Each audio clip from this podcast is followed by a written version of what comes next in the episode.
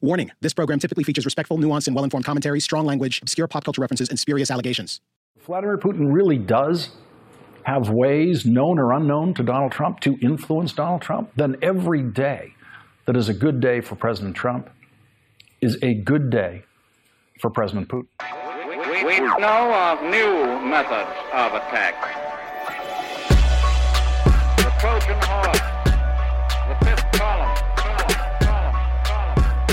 Greetings, and welcome back to another exciting installment of the fifth column podcast. This is your mostly weekly, almost rhetorical assault on the news cycle, the people that make it, and occasionally ourselves. My name is Camille Foster. I do various things at a place called Freethink, and I am delighted to be with you here this week.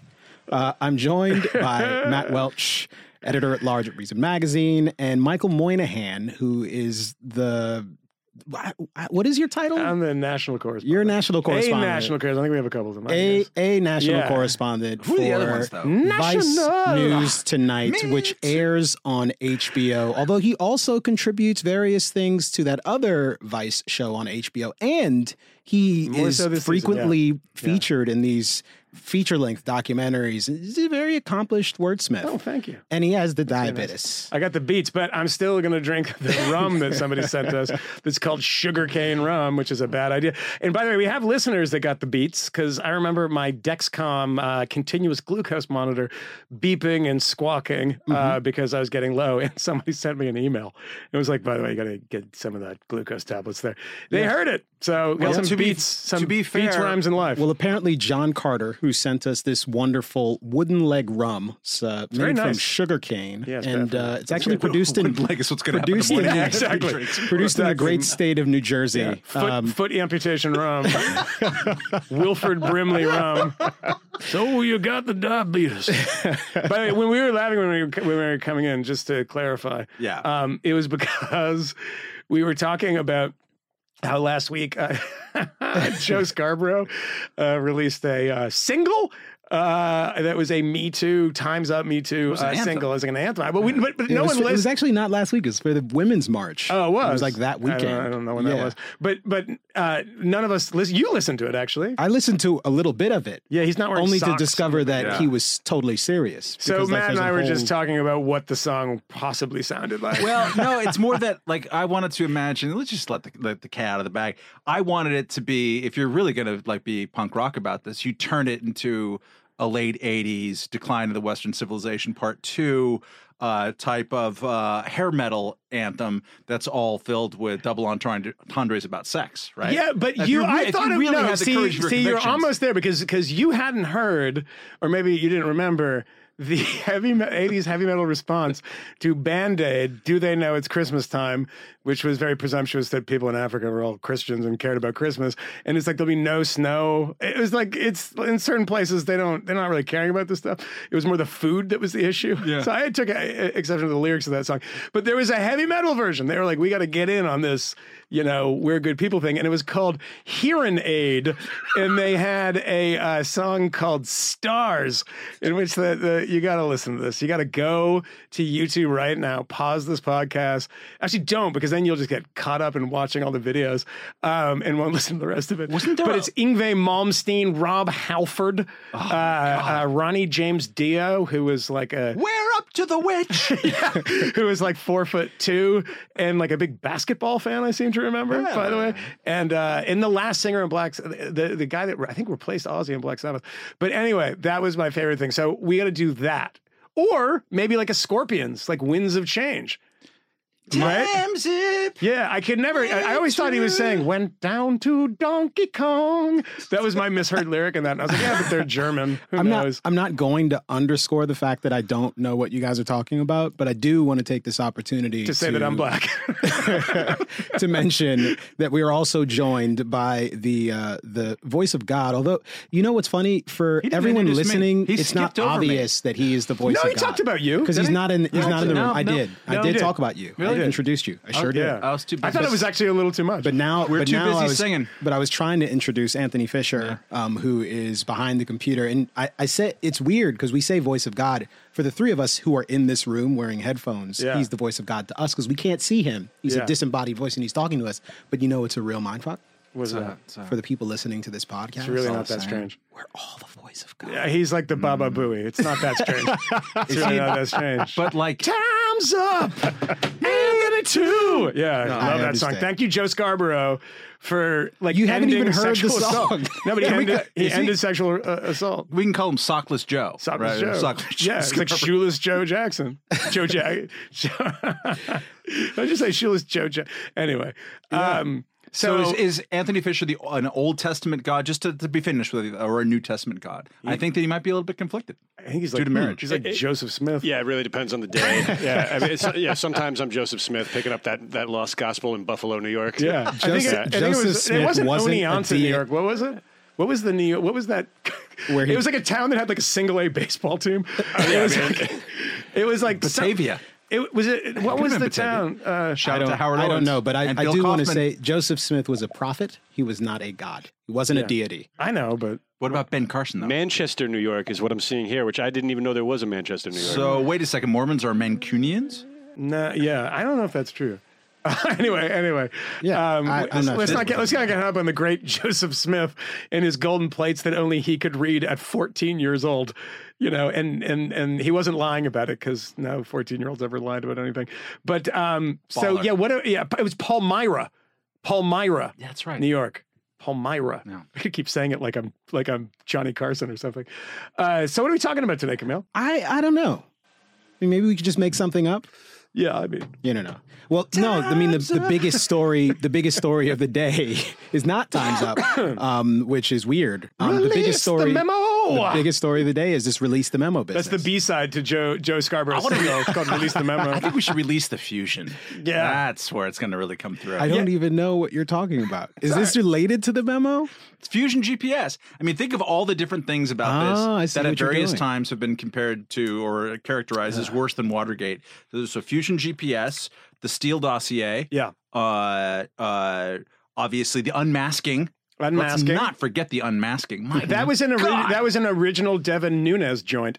Was the unmasking? right? Yes. This went- is after after the whole business with the unmasking, the coordination with the Trump administration. He actually recused himself from the investigation. I believe he was reprimanded by his own committee. he was cleared of this business Yes. in what December, I believe so. and immediately undertook a project to create a whole new cluster Yeah. catastrophe for Yeah. everyone to deal with This- with the this- release the memo scandal. This Devin Nunes is a real character. Um, what is just? I mean, what is going on? which is super which is super weird that the Yeah. same guy has now again created a new calamity and it's pretty much the same thing there is there is secret confidential information that this committee is privy to Yeah. and he believes that it's totally scandalous that Americans don't know. So Nunes uh, decides to summarize these dramatic findings. He circulates them amongst his fellow committee members, and eventually,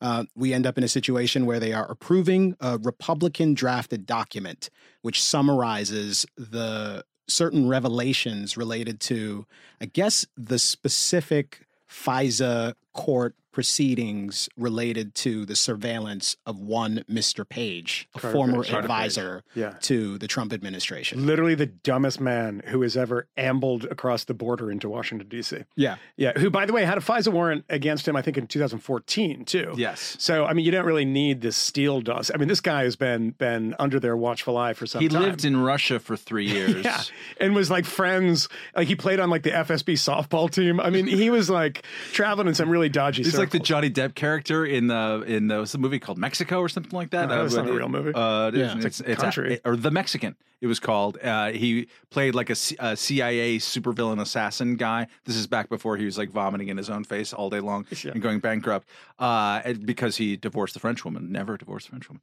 Um, Emmanuel, are you listening? are you listening, honey? That's, that's a promise. Uh, She's wasn't literally it, wasn't it once flying up- upon a time in Mexico? Could have been, been, but I don't think so. I think it's just the. Me- Anyways, uh, he walked around wearing a CIA T-shirt um, as like a guy working for the CIA. Mm. Yeah. uh, that's kind of what Carter Page was doing in uh, Moscow, except Yeah. it was you know CCCP like a Moynihan. I mean, shirt. he really like. um There's no interviews that he wouldn't do. That's when you realize this guy is a bad deep Uh-huh. cover agent. Yeah. because um you know, he did like four hours of Chris Hayes, and Chris Hayes is just like beating him up, and he's like smiling, this beatification. It's incredible. He looks like he's having some sort of stroke, and he's on TV. And we did an interview with him too, and like he just he'll do anything. He's like he is literally Get he's him like on the fifth column. you- we, I guarantee you he'd We do it. should we should do I that. I- you know what? At this point, though, at this point, I suspect he probably wouldn't. At this I don't, point, I, I don't, don't know. I I really don't know. don't, know. Just get that We'll- little red hat. We'll ask. Well, you I know mean, what? he's like he's like Jamie Farr or something. He's like doing dinner theater theater in like Oneonta. I mean,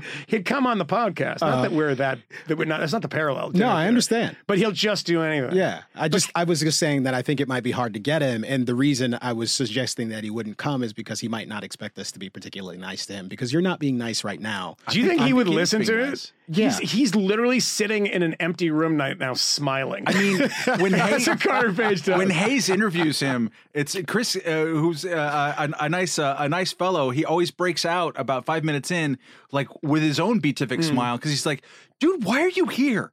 Like. Yeah, it was great. It doesn't make any sense. It's for you actually to a be really good here. interview technique, and I think I think it's actually a pretty good interview in that way. Is like the point where you're like, "What are you like? Seriously, what are you doing?" Who's there's so much you? stuff. There's so, so much stuff of interviews I've done in the past like year and a half that don't make it into the longer cut, which is me like like I this who was it? A producer of mine was like, "We should do a show." That said, "Are that- that's called "Are You Fucking Serious?" with Michael Moynihan, and she said she said she found four or five pieces of stuff there. It was like, "Are you fucking serious?" And that's like a, that's like my version of what Chris Hayes does. Is like it would just be me and Carter Page, like you know, him grinning like Chief Wahoo, and me going, "Are you fucking serious?" Can That's I? fine. Can that's I? actually that's actually something we could do before you do this. No. no, before It's a just good just for a moment. Yeah. by Because the way, uh, good can I? Can, I- tangent. before there's just say been so many digressions. It's Once Upon We a Time in Mexico, 2003, according to Anthony Fisher. That's Go right. ahead. Yeah. So there's just been so many digressions. I want to be sure. Do we actually want to discuss this memo? Because Kind the memo the memo hasn't actually been released. See, well, that's what we want to discuss here because be tonight, everybody it's has been tomorrow. talking about something that nobody has seen. And it's an amazing thing. This is one of those things like, who are you trusting in this? Whose narrative you're trusting? We don't, nobody's seen this thing who is, ta- well, there's some people on, on, on cable news, but all of these people on Twitter making judgments about it either way. I mean, there is a, it smells like a rat. Like you can't even believe it. And by the way, Christopher Link Wray, who's running the FBI these days, appointed by Donald Trump, the FBI sends a letter which the FBI director, by the way, has one would presume he approved it and says, This is totally wrong. You've taken this stuff out of context. Now, granted, it's an attack on the FBI, but the one thing that we do know, and we can infer from this, from what we know about it, is that it's a it's a, it's a direct attack on Robert Mueller. That's the reason for this. That's why it exists. That it, it- I would give anyone hundred thousand dollars if there wasn't collusion, to use that f- fashionable word, between the White House and Republicans on this memo. It's bouncing back and forth between the lines, supposedly redactions, supposedly additions, etc. But the whole thing stinks. We haven't seen it, you know, and I don't. Also, imagine this the FBI is a pretty professional organization. It does not mean that they do things in a brilliant way. It doesn't mean that we shouldn't be skeptical of, of what evidence they're using for FISA courts, et cetera. First of all, I don't, there's no part of me, and I've talked to a few people about this who know these things, somebody today actually, that uh, would the FBI actually try to get a FISA warrant against somebody who they already have gotten a FISA warrant against uh, based on the Steele dossier? And actually, you know, it was interesting. Of all people I saw on my Twitter feed, Hugh Hewitt, who used to ap- approve FISA warrants when he was in the White House, had a like an attack on Devin Nunes. Weirdly, because he's kind of become this horrible Trump tard. Uh, like a 10 tweet thing of like the amount of evidence that they would typically marshal. The problem was the judge would always rubber stamp basically everything. They just, there's no FISA warrants that are ever basically denied. But the FBI would do their due diligence, put together a huge packet in Hugh Hewitt's time. It was a long time ago. These things might have changed. But f- a few people I talked to, basic, obvious, you know, not idiotic thoughts would suggest that they're not going to take this Oppo research from Hillary Clinton and then just apply for a FISA warrant from that, number one. Number two, it actually might be true too. Even if it came out of Christopher Steele, a former MI5 or MI6 guy, Eh, there might be some stuff in that that's actually true, and it might overlap with some intelligence that they had previously had. Do not think the second that man walked into Trump Tower, walked through whatever Trump office, that the FBI, who had had bells and whistles, binging and buzzing and zipping for how, how many years? Seven, four or five years about this halfwit that they weren't paying attention. They didn't need the Steele dossier to say, like, all right, let's go. We got Hillary's Oppo research. Now let's take it. Just doesn't make sense. the certainty, the certitude with which people are uh, working backwards on this is uh, it, it's breathtaking. There was so last week we're recording this on Thursday. Hopefully, it'll be released on Friday. Uh, last week, I wrote a couple of pieces that were more on the meta uh, level. Uh, one was how worse than Watergate as a phrase is now worse than Watergate, um, kind of making fun of the way. At this moment, uh, it's mostly the Republican and Trump apologists who are saying any number of, of these different things that I was referencing before the unmasking, the this, the that, the others, whatever Sean Hannity is getting excited about in in, uh, in this hour are, you know, obviously much worse than Watergate. Yeah. Uh, but uh, many uh, uh, Democrats and uh, uh, MSNBC contributors have been making the same point. John Dean has to make that point when he wakes up in the morning, just as a kind I of, mean, that's his, his, his morning his avocado toast is worse than Watergate. so annoying. Uh, so I, I'd, I'd written that thing, and then I, I, I wrote another one that was uh, more uh, pointed at kind of the uh, the conservative apologia uh, uh, uh, complex, which is it's just it's it's really obvious the amount of hackiness that was coming up there. So I got an email from old fa- friend in the Reason family. Um, uh, who uh, tilts more in the direction of uh, of Trump, and it was nice, and and and I'm I'm not complaining about the email. The the interesting part of it was, you know, hey, you should, you should look at some other people uh, who are writing about this. Andrew McCarthy at, at, National Review and other people who are more skeptical about the Mueller investigation and the FBI thing and so on. That's fine. I want to read more. And Andrew McCarthy has some relevant experience to be sure. And I've been reading him a lot, anyways, uh, regardless of whether I agree with him. Um, but uh, there was a phrase in this email like, um, uh, so you know this next week there's going to be a lot of news here. It'd be a really great time for Reason to come out with a definitive statement about this, and uh, and it just got me to think, as Moynihan just pointed out, definitive statement based on a four-page memo which nobody has read, which is based on underlying intelligence that not only even fewer nobody people ha- have has not read. Mm-hmm. But the guy who wrote the memo, Nunes hasn't seen the underlying intelligence, according to Adam Schiff, who's a bullshit artist himself. Yeah. But uh, at I mean, I think Nunes This is, that's an important he's, point. He's been watching, uh, uh, like like Nunes has been watching Schiff make an ass out of himself for a year, and he's like, I want to make an ass out of myself. Yeah, that I can big do too." that. I mean, Schiff goes on uh, MSNBC about every hour to say like you know after uh, after Russia successfully hacked our election you know and then just it tumbles out from there. It's like you're gonna get to some conclusions here that aren't necessarily automatically supported. Uh, so it is but to, the idea that we need to come out with a definitive conclusion that everybody does and what's wrong with you that you haven't gotten that you don't understand that the entire investigation is compromised or that obviously uh, you know Trump has broken a thousand laws and needs to be impeached based on this fucking memo um, nobody knows. Everybody is working blind here and in blind bad faith, working backwards from a conclusion. And so it's always in periods like this that I find particularly frustrating because in order to actually have any sense of knowing what I'm talking about, it would take so much time. Mm-hmm. Just like uh, one of many things that are worse than Watergators is that uh, you know of the 17 lawyers and 20 other people on the Mueller team, uh, X number have donated in the past to Democratic campaigns, and that's obviously uh, evidence that this thing has is a partisan witch hunt. Okay, so what do you want to know? I want to know how does that compare with any? How does that compare with the the the standard FBI person? How does that compare with previous investigations? What was the level of the donations? Was it fifty bucks? Was it five thousand bucks? But it doesn't I don't matter. know. It's like I you're allowed to have fucking politics. Would it be okay if everybody on this FBI investigation voted or donated to the Trump campaign? That's their right. I mean, look, you impugn the professionalism of people immediately thinking they can't separate their jobs from their own politics.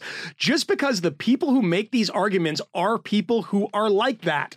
They are on TV. They are on talk radio. They can their politics consumes their life.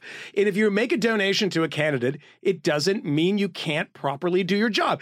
If I have a give you an example of this. If I have a point of view about something and somebody digs up something from my past, something I've written in the past, and I want to do a straight news story on it, I can do that. And I have done that many times because I do my job separately from what I believe. And I think it's crazy that people can't have, like, so what do we expect? N- well, no donations. Okay, fine, fine. You want to do that? No donations. That's fine. That's a good rule. Let's make that rule.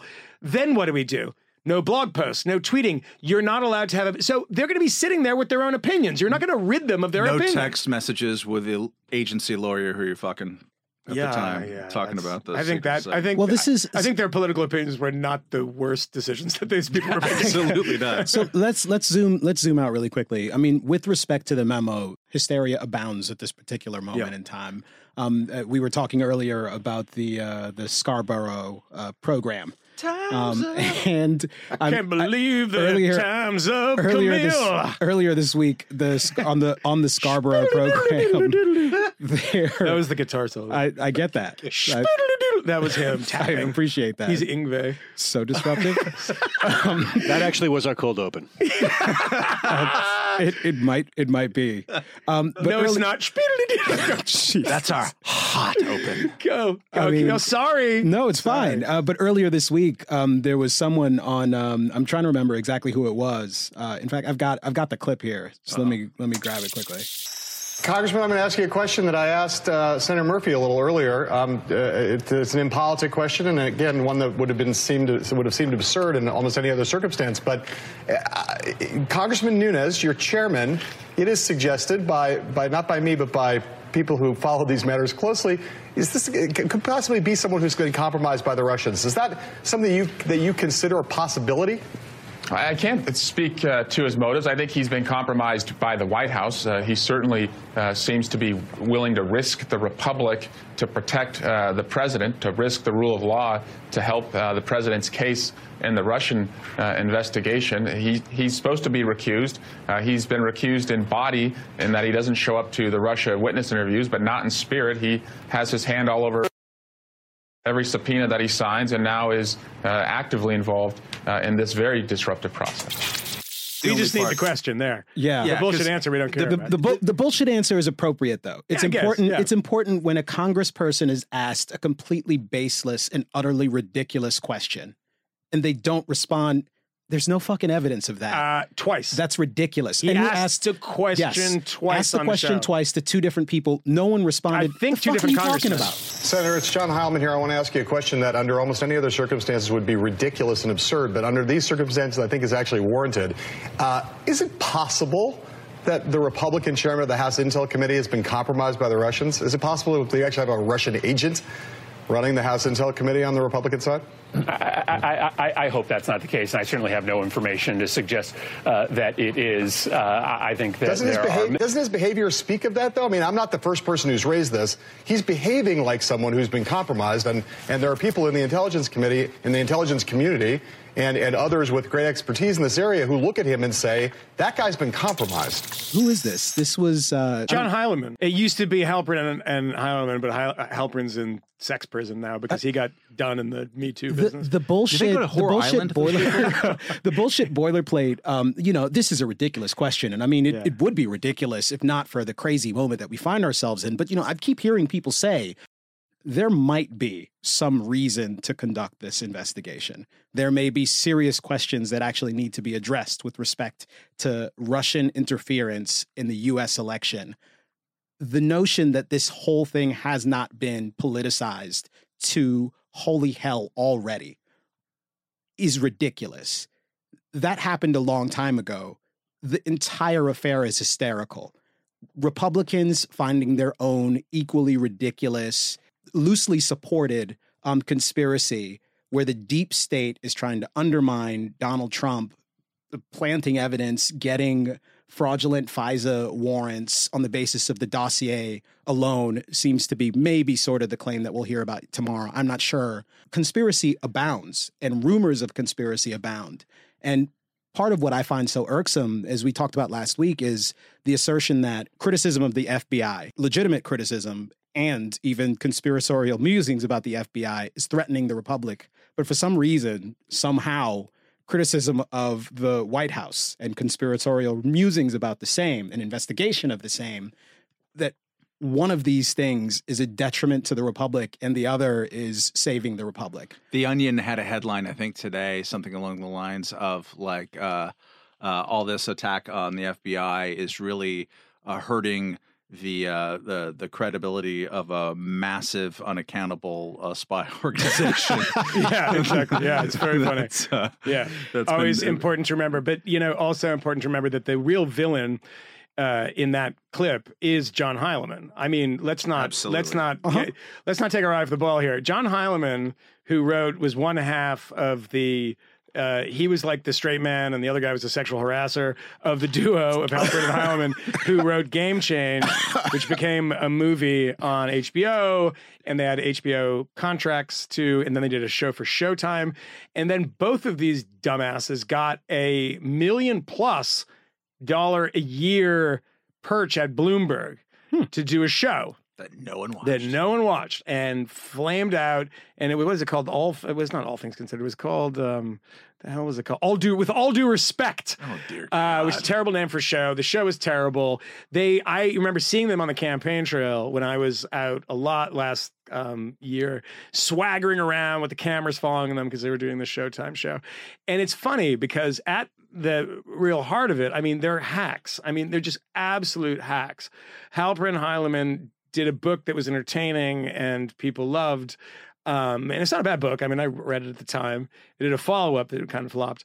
But they're just, I mean, they're ju- they're absolutely. I hate this language, but they are the quintessential like Washington insiders who are you know just scratching people's backs and saying up, nothing who's interesting who's up who's down kind of shit and saying and for someone to say on tv i you sent me that clip i didn't see that clip saturating twitter. That should be up with the bananas sean hannity clips that you get. Uh-huh. the bananas alex jones thing. Do you think the chairman of the intelligence committee is an agent and an asset of Russian intelligence is absolutely bonkers because it- it- the I think it was the first or the second time, and I'll I'll look it up and find the actual um uh the transcript. You can find the transcript. It was not that one, mm-hmm. but is he he he he asked the question twice. The other person he asked it, and he said, you know, people are saying this. You know, people are talking about this. Who? Who is talking about this great journo? You're getting a million dollars plus a year from I tried Bloomberg. to track Who? this down. I didn't find Nobody's talking about Yeah, it. I didn't No, it. it is the dumbest, oldest trick in the book that I would I would not allow a high school newspaper reporter to actually get away with. Is to some people say who? Who are the some people? Not saying he didn't say you know, on background, I've been told this. Well, he he implied that this was commonly thought, and I have never heard it. Maybe Well, I'm not privy to these. It actually evolved. It actually evolved. The first time he Yeah, asked this yeah. question, he he insinuates that this is, you know, it's ridiculous, but you know, in this current moment, you kind of have to ask. And he maybe some people are asking themselves, people who know, maybe Yeah. they're asking themselves what happened. The second time he asked the same question, Yeah. he actually goes further and says, you know, but people are asking this question. Yeah, and the people, the people was that's me about 14 minutes ago before the commercial break, and I find it so amazing that um, you can im- uh, look. Devin Nunes has got some problems, and I think the guy is, uh, yeah. I mean, this memo stuff I think is absurd, and I think when the text of the memo is released, and maybe five years down the lo- road, when this is a paragraph in a book about the Trump administration, we'll laugh at this guy, and all signs seem to be pointing to that. But to, I mean, that I mean, he's accusing him of treason, yeah, which is a offense that is punishable by death. yeah, and and that's and he's that's the Alger Hiss of come on. and and so much of that is a throat clear and you know these people uh, uh, even more than Moynihan right now actually need to clear their throats uh, before they go on. But you hear it constantly. Uh, today I was, uh, uh, I swear to God, I was doing the dishes at home, and uh, and we have a, a little uh, micro TV there. It's the only time that I ever watch. Um, uh, cable news is if I'm You're like an old woman in your kitchen with When your, you're not in- when you're with not your in green little with your little TV. Yeah, black and white TV. I put on channel two, and um, and uh, and uh, and as I normally do, I have whatever uh, cable news. If I'm not watching the MLB Network, obviously, um, or the uh, the the like the live rock The Spice Channel. the Axe Channel, Spice Channel. Um, I, still I will have the opposition uh, I don't know. network. So, like during Obama, it was Fox, and during now it's uh, MSNBC. and uh, they uh, it was on MSNBC, and they were talking about the memo and other kind of stuff. And they went to uh, an expert, and I forget who it is, but someone I think who's a contributor. Uh-huh. Um, and like literally they, within three seconds of me turning this on, uh, there's someone on on their air saying, "Well, the real story here is how Russia uh, has attacked our constitution." And so I'm like, wait a second. How does that work? How do they What- do what- it? what- Matt, do they ask you a get do they get the the, the Elon Musk flamethrower? Yeah, the And then, like, Constitution attacker. but what is what is the what is the argument that the person makes, or they not make one? Do they not make No, one? no, no, No, That's no, no that's the throat substantiating. clear. It's That's like it. the, it is. So they- they've attacked the Constitution. They've hacked the election. Yes, they hacked the election. whatever, and our that, that is the democracy. throat Right. clear. And then it's just like who's who's you know been bought off most uh, explicitly on this. And it's like, wait a second, no, they can't attack the Constitution. The Constitution can't be attacked really when it gets degraded it gets degraded from within usually by popular majorities or by lawmakers who think they have a popular majority or by supreme court justices who feel like yes this is the only way that we're going to be able to get drug dealers or organized crime. We're going to have to kind of look the other way on fourth amendment and whatever but that's how the constitution gets degraded. It is impossible actually i think unless my imagination is too narrow and cramped, it's impossible for the Constitution to be attacked by a foreign thing.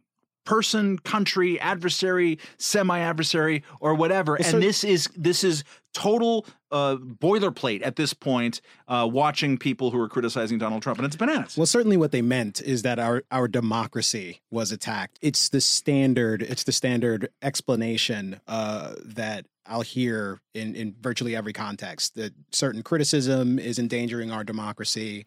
Um, that particular voters partic- making particular choices is endangering the democracy. That the releasing of this memo will endanger our democracy by way of degrading the FBI. It's it's always the same allegation with respect to the Russian interference in the election. We've talked about we've tried to quantify it in some way. There's the the Twitter and Facebook shenanigans, the actual hacking of the DNC emails and the leaking of said emails, which may or may not have moved the needle in some direction um, in terms of the election. I, I generally fall on the side of probably not, but I don't know. Maybe it did. Um, but here, here we are. You know, it, it seems to me that that's the most we can say. I don't know, gentlemen. We we've been talking about Well, just one thing on Yeah. that is that you know I I'm going to sound like a Chomsky out here, and and it's hard for me to do so, and I don't think there's an exact moral equivalence here, but um, or even a political equivalence, but you know it, it, I know it's a boring point to make, but it's one that's worth making over and over and over again. Is that you, you know you could be Victoria Nuland, uh, the who was in, in the Obama administration, recorded by the FSB talking about the Ukraine uprising. I mean, not a democracy, and undemocratic things were happening. Right. Mhm. This was that you know the the the Yukashenko Yanukovych disaster. This is not like a sort of normal democratic election. So that's why these things aren't exact parallels. I mean, the United States interfering in other places, te- you know, tends to be in places where it's not that democratic and they're loo- looking for a different outcome. But that's not always true, right? It's I mean, the hacking of Ang- Angela Merkel's phone, et cetera. We do it too is not a an argument, but it's contextual. Yes, and it's one fact, should sure. it's it's it's fact and it should contextualize this is that the thing about i about the CIA and about DIA and and our alphabet soup of intelligence agencies is they do intelligence work but they also do counterintelligence work right mm-hmm. so that that they're i mean they probably are sitting back in their Barca loungers laughing and saying, These people, I mean, this is every election cycle. We're looking for people who are trying to influence the outcome of our elections, local, you know, state, uh, federal, doesn't matter, trying to affect policy, trying to like have a drink with a lawmaker, some or some cutout in between to try to get them to, you know, hey, can you not do some bit of legislation that calls the Armenian genocide a genocide? You know, the Turks are working, everyone is working to have their interests represented in Washington, D.C. It is a nest of spies, right? The fact that they were doing this I love turning on MSNBC or CNN or you know not Fox now, but they have their own set of problems. In watching people hyperventilate and say, "Can you believe this attack on our democracy?" Yes, I can, because mm-hmm. I, the, you know the Cheka started in 1917, and Felix Dzerzhinsky, if he could have a tapped line into American elections, he would have done the same thing. The Comintern was the Communist International. It was to spread revolution and affect policies in another country. This, particularly as it as as we see this through the lens of Russia, is not only not new, it's really old. Right? Does it Super make it okay? No, I mean you And should guard be- against this and stuff. used to be a lot worse. It used to be a lot worse. People were actually on the payroll to a So, degree. Fake documents. I mean, I'll tell everybody a good book to read is that there. It's a two volume set. Um, they're big, big, two big fat volumes from the late '90s, early 2000s Mm-hmm. of a great historian from Cambridge University uh, called Christopher Andrew, who actually wrote a, a, a official history of MI5 too, and he wrote a book with a guy named uh, Vasily Mitrokhin, who ended up c- copying the notes from the KGB uh, copying documents by hand and then spiriting them out of Russia after the fall of communism. And what was contained in that was amazing. And one of the things that in the second volume of that, called "The World Was Going Our Way," which it people forget actually was true in the 1970s. There was a point where about 50% of the governments in the United in the world were sympathetic to Moscow or in Moscow's orbit. And during that time, there are examples of writers these people, like if there was Twitter at the time when that book came out, it would have been a different thing. 60 Minutes actually did a piece on it at the time. Writers who were compromised by by the KGB, stories, black propaganda stories that were successfully planted all across the West. Mm-hmm. The Russians were very good at this stuff. They would drop a document and it would be, you know, laundered through sympathetic. And we talked about this one time on the show that the JFK conspiracies began with Moscow. The first CIA conspiracy about the JFK assassination was a book published in New York City.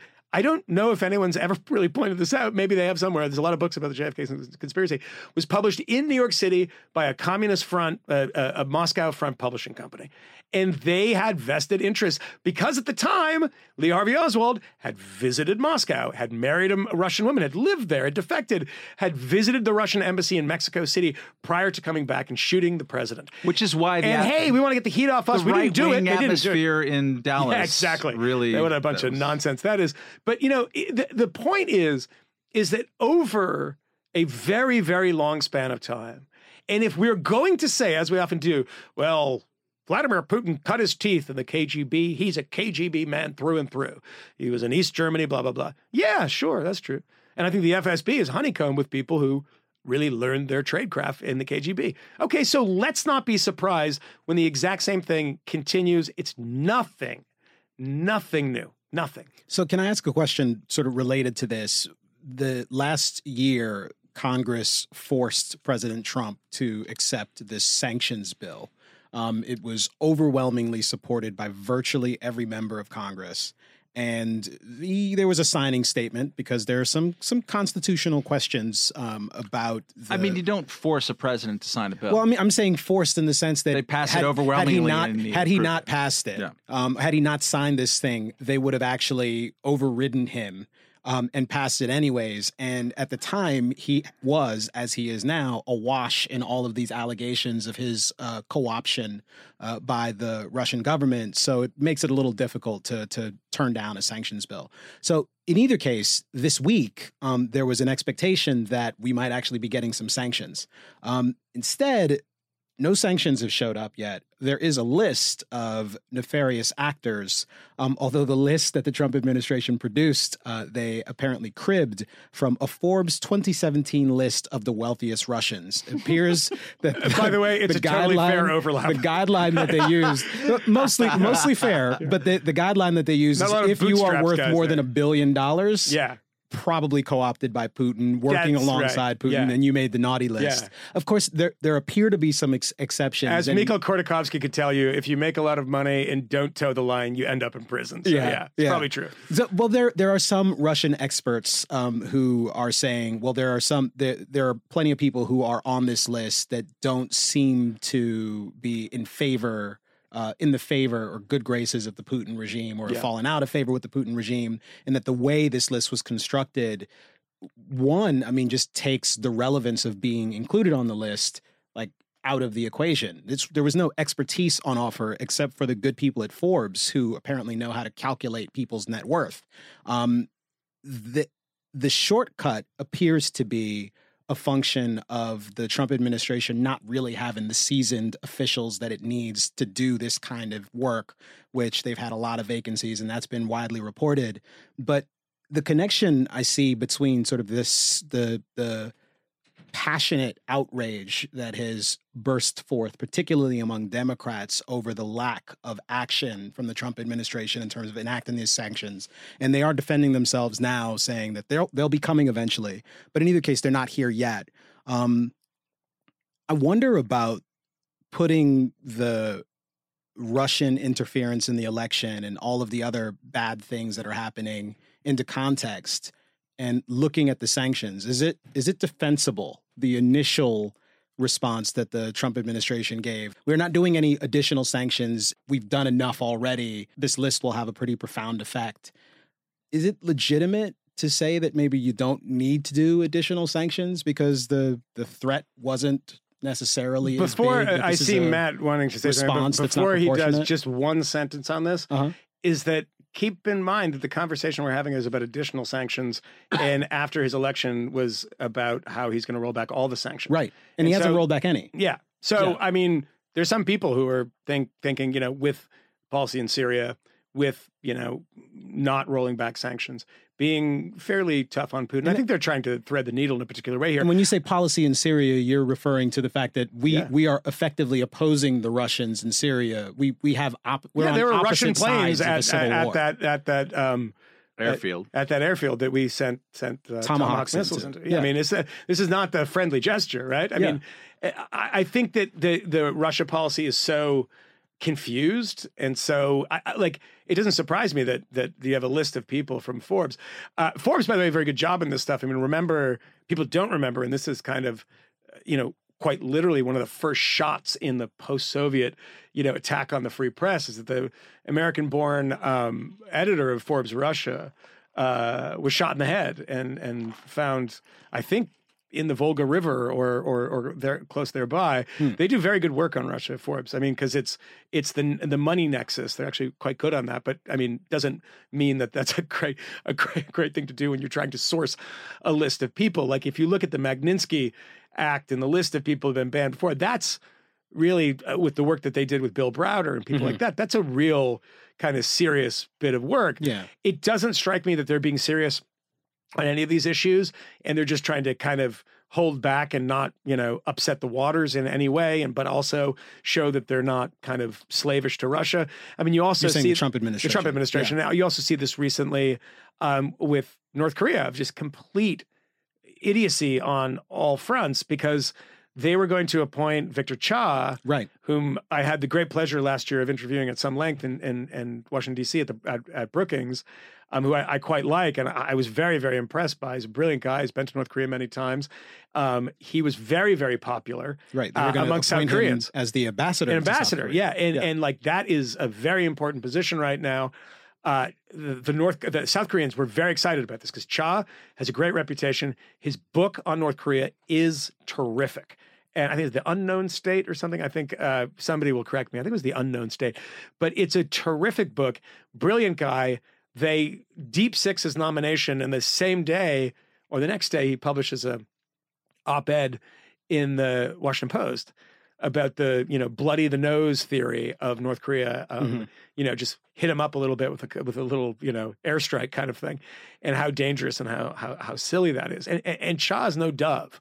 I mean, Cha's a serious guy. I mean, he worked in the Bush administration. He I think had some differences of opinion with the Bush administration on certain policies, which you can see in his book. But when you have a guy that like we're going to bring in the best people, we're going to bring in the best people. That's what we heard before.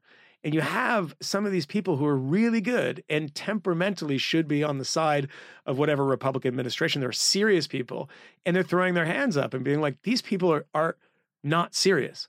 They're, I, they don't talking, know anything about this issue. I was in. Um, they have no interest in learning. I was in uh, Washington this week, uh, and uh, and talked to someone who was was going to be appointed into the, the Bush administration uh, somewhere smart person. You both know him, uh, and it was all fine. Everyone wanted him to, and then they looked and found that he had had some mildly intemperate things to say about Donald Trump, like in September 2016, completely within the lane of his. Wait, you're saying you're saying somebody that was that that had an appointment in the Bush administration and was going to get that yeah, that was uh, that was up for a job. Uh, the people who in the Trump administration. in the, the, in the Trump administration. okay, you said Like, Bush. Got it. Sorry, uh, they're all, they're all the same. Yeah. Um, That's what I've been saying. Yeah, Matt. no, yeah, that's the Kmele argument. uh, It's seeping in. speaking of which, did you see that uh, W like uh, recently his uh, approval ratings now are, are like seventy percent? Uh-huh. Yeah. like, it's unbelievable. and, and Democratic. I remember, I remember saying, That's why the whole Bush family probably voted for Trump.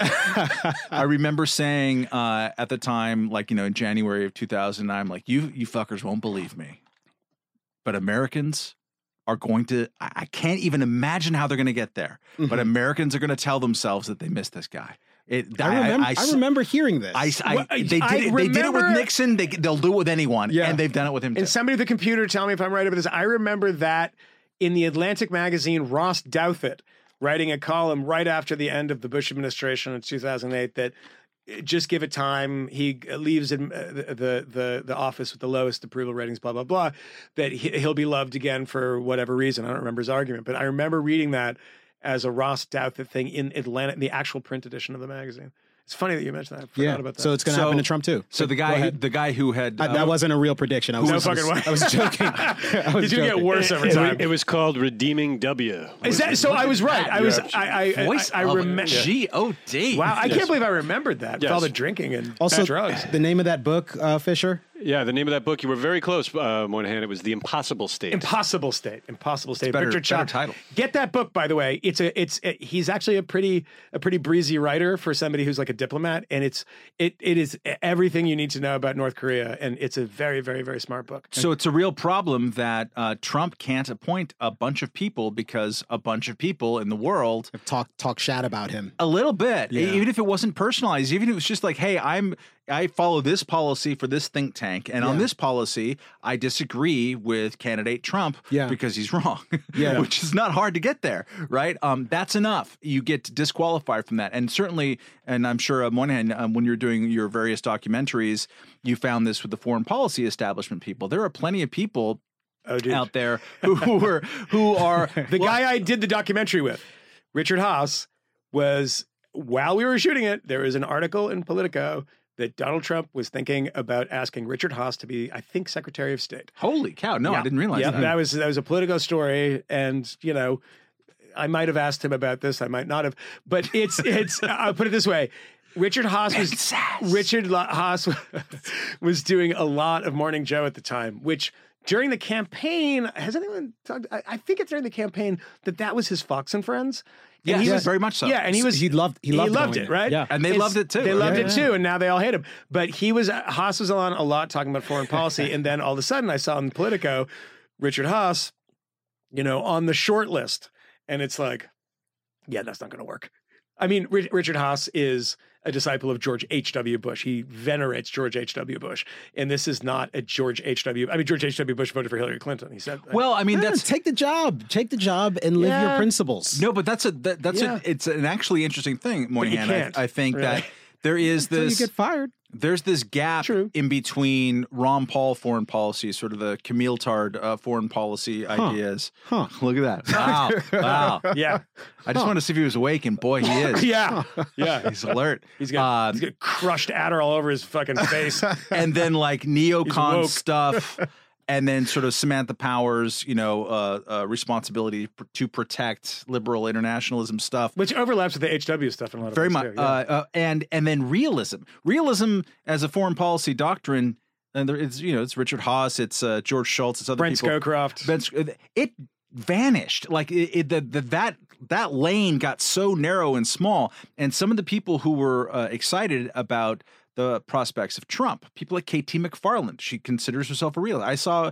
uh, uh, KT uh, do a, a, a panel at CPAC three years ago about how realism needs to come back in foreign policy. Uh, so there were some people who self-identify as realists, regardless of their quality uh, and and a bunch of other things, um, who were getting excited about Trump because they saw in him that he's not full Ron Paul. He's not going to go totally there. However, he is a critic of a lot of these large scale interventions and correctly, in my view, uh, describes them as disasters. And so, therefore, he might be this path to a new realism. And I think it's a totally undercovered uh, It is. thing in Washington right now because everyone wants just sort of a black and white, hate him, love him, goofball, terrible person, whatever. Um, but like wh- where the realists are kind of reforming. But one problem that they have is, especially the ones like Richard Haass, who are pedigreed, who are at the various uh, you know institutes and things like that, is that if you're talking constantly about foreign policy uh, and you're grappling with a candidate Trump, you're going to criticize him because he will invariably say something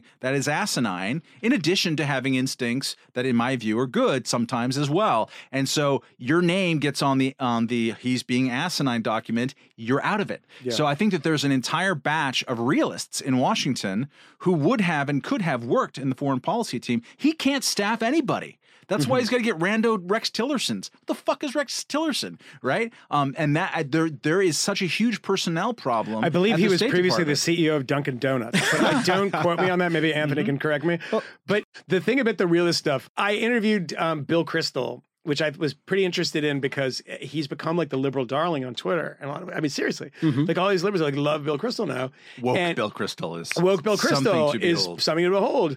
And he said to me, and I might have mentioned this before, uh, that he said to me during it during the interview, uh, which was pretty interesting because he like Bill's a very smart guy and you disagree with him a lot, but he's he's interested in having a conversation, especially now. And he said, Well, you know, I really wish he was slagging off the Republican Party, and he said, "I really wish that there was a place for me in the Democratic Party." This was in the Weekly Standard headquarters that, I, that we shot this interview, and he's no longer the editor in chief. what what uh, month is this or like when is this Uh, bu- bu- bu- November, October, November, October. of just this past yeah, year? just this past year. okay, go. Um, and he said, like, I, you know, and he's making a Scoop Jackson uh, reference in a way. I would be happy in the Democratic Party if they were like me on foreign policy. And I'm like, part of me is like, well, you know, kind of the Obama administration kind of was in a way. Yeah. But uh, it's not enough for him. But the funny thing is, I, I said to him, I said, God, I remember coming to DC. And God, I don't know what year that was. Probably 2007, Six, seven, six, something. seven, eight, something like that. And it was like probably six or seven, probably six, maybe like seven. Let's just say it's six or seven. And the foreign policy world was just end to end neoconservatism. They, mm-hmm. these guys were in power. You went to Morton's Steakhouse and you saw like everybody was a neocon on if there was like a foreign policy contingent in there. And I said to him, like, look, if you were to tell me 10 years later, I would come back and you, who were the toast of the town, you were running the show, you know, Iran policy was going to be set by people like you and Syria policy, et cetera. That you would be in the wilderness, deep in the wilderness without a GPS device, trying to find a Democratic Party that would give you a little sliver of space to call it your home, I would think you were bananas. That said, the, the foreign policy establishment in, the, in DC now is not what these psychopaths who are not anti-interventionists, like isolationist types who really are isolationist types, not anti-interventionist. There's, there's a difference. That were really bullish on Trump and still are. And they're like, well, you know, we're upset about the Syria thing, but it was just flexing muscle and he didn't do anything else. Okay, fair enough, fine. And but these guys really don't have a lot of power because if you talk to people in the world of Trump alt right, not like Nazi alt right, but like uh, gateway pundit types, the Breitbart types, um, they're really unhappy because they they have a phrase, and I heard this for six months. Had a phrase, the generals, the generals. We hate the generals. I saw Steve Bannon talk a couple months back, and that's exactly what he was doing. I guess they're getting on, getting it from his Skip Kelly, et cetera. The generals, this, and Trump is under the spell of the generals. And right now, there's a kind of homelessness of everybody in the Republican foreign policy establishment in DC because the anti-interventionist types aren't winning. Really, there's a the generals that they hate so much, but they're at the whim and the vicissitudes of Donald Trump's. You know, thought that morning did he see a picture of of uh, Afghan women wearing long pants, and does that mean that he's going to send troops in, et cetera? the thing that's interesting about it is it seems to me that this would be a moment that the, playing the long game or even a kind of convincing short game that the realists would actually have a pretty good opportunity. It's worth noting that that alt right uh, generals obsession you talk about is is also that the generals are somehow controlled by the globalists, including George Soros and the Rothschilds, which is of course. Oh, a you mean they're anti-Semitic? It- it's, a, it's yeah. a conspiracy as old as time, but but but it's The uh, one person who made the general comment to me was Jewish, by the way, just for the record. Interesting. I don't know if the sort of realist school is is truly homeless. Part of what I was trying to ask, perhaps inelegantly before, is if the, the Maybe current panic related to the Russia hysteria that leaves Democratic members of Congress demanding a forceful, muscular response to Russia and virtually one, one that they were absolutely Uh-huh. uninterested in uh, between 2009 Yes. and 2016. sure, yeah, yeah. How quickly, how quickly They things were, change. but they were interested in it Yeah. to be sure. How quickly things changed. in 2008. Yeah. because uh, the uh, Russian invasion of Georgia happened right before the DNC in 2008, Uh-huh. and Joe Biden was like John McCaining. He was like, "We're all Georgians." Yeah, well, the Uh, question, he the is question, I'm, essentially and this is, foreign but this is the right? question I'm asking. I mean, how far are they from being willing to support proxy or even direct intervention in a situation that brings us, that puts the United States in sharp opposition to Russian interests someplace where we risk some sort of broader conflict?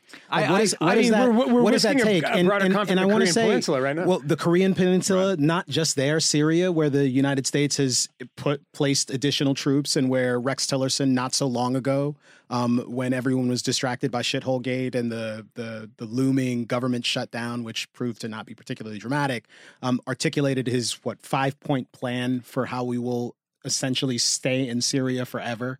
Um, this is a problem, um, but we also put more troops into Afghanistan most of the places where the United States has interests in the Middle East, as the United States dis- dis- defines those interests, we are in opposition to sort of Russian interests. I, I wonder how things evolve and where Democrats find themselves from a foreign policy standpoint, and at what point it becomes a situation where they're actually interested in like pursuing some of these conflicts because we absolutely have to. We know who the enemy is. We know what the enemy is willing to do. I think that it's a toothless kind of bluster, not unlike that of John Bolton under uh, Obama. Hmm. And I just say his name because we talked about it with him a lot uh, about various things. And I remember, uh, was it doing Syria, um, or or uh, I think it was Syria. Or, or it could have been North Korea, even. Uh, Libya? It, it's uh, uh, no, it wasn't Libya, uh, but it was a, a more modern. I think it was Syria, in, that we had him on the Independents, and we uh, were like, okay, dude, what would you do right now? You're president. What would you do? Are you gonna? Are we really gonna go to war at Syria? And he's like, well, what I would have done is had a no-fly zone five years ago. It's like, no, no, you you can't like go back in time. And and ultimately, it got to a place that the thing that he would do wasn't that materially different from the inaction that he was criticizing Obama at the time. There's a, I think there, there's a widespread acknowledgement, grudging as it might be, uh, at any given time by the party who is not in power of the presidency when they're when they're busting the president's chop, wh- chops, whoever it is, for not being tough enough. That the tough that is described by like we're actually going to go to war with lots of people is just not really an option right now. But isn't it? But but when you say it's toothless, I mean the the difficulty with the no fly zone is that in implementing it, the the potential for a broader conflict that we find ourselves in Sure. inadvertently Sure, sure. is amplified. And what I'm what I'm asking here is, are we not seeing the conditions being created where Democrats now are in favor, like strongly in favor of some of these policies that, you know, it seems like, oh well, this is a reasonable inoculation, a, a no-fly zone. Yeah. I, but I would say I, I would say this is that it's not. but it's what the Russians don't want us to do. it's what you've said a lot, Kmele, about Trump is, you know, don't listen to the rhetoric, watch the policy kind Mm-hmm. of thing, because he says a lot of crazy. There, there, I think that the George um, W. Bush years are anomalous uh, because of 9/11. And remember that George W. Bush in 2000 was running on more of a "Bring America Home" platform, particularly about the Balkans, right? Yeah, no, And no nation building. and No, no. running against an interventionist. And right, exactly. That's that's the only time the non-interventionists have ever ever seemingly even had a, a, Yeah, a well, great deal of it's influence. really- it was rhetorical. It's funny. It's always rhetorical. Yeah. it's always rhetorical because and it was what, Obama too. What was It's for true. Obama Also too. rhetorical. So that's the point that I'm making here is that is that there are sort of moments in history that are so unique, like 9/11, that you get the war in Afghanistan and then ultimately the war in Iraq. And this uh, this people were remember Americans were very supportive of both of these conflicts at the beginning of both of them, right? I mean, Mhm. Afghanistan had the longest war that we've ever fought and no end in sight. Remember that book and that film, No End in Sight about Iraq? No End in Sight, that book and, and film should have been about Afghanistan. But there is a, a, a stasis that you get in foreign policy, right? Uh, What Obama did for eight years, what uh, the first year of Trump has been, and what I suspect the next four years of Trump, next three years of Trump will be, and whatever the administration is after that will all be about the same. It's it's America is not retreating, but it's not you know firing up the engines. There was a uh, to to interrupt, but also to amplify. There's a tweet, and I forget who did it uh, in the wake of the State of the Union address, uh, whose treatment of foreign policy was kind of this ambiguous uh, uh, muddle. And I would be curious to hear what Kmele uh, thinks about what he heard uh, uh, from from Trump on Tuesday. But the the more or less the tweet was along the lines like America no longer has a foreign policy; it has a series of ongoing reactions to events in places, uh, oftentimes reactions to stuff it did and just can't seem to stop, you know, doing. Um, and I think there's a lot of truth to that. And as Kmele and I were talking about before, uh, the, the we started turning on the microphones, um, like you want to nod in vigorous agreement, like, yeah, man, you really nailed Trump. And Except- Obama, and, and a bunch of people going. But going isn't back. that I mean, isn't that the foreign policy that I think most people want these days is the case by case foreign policy.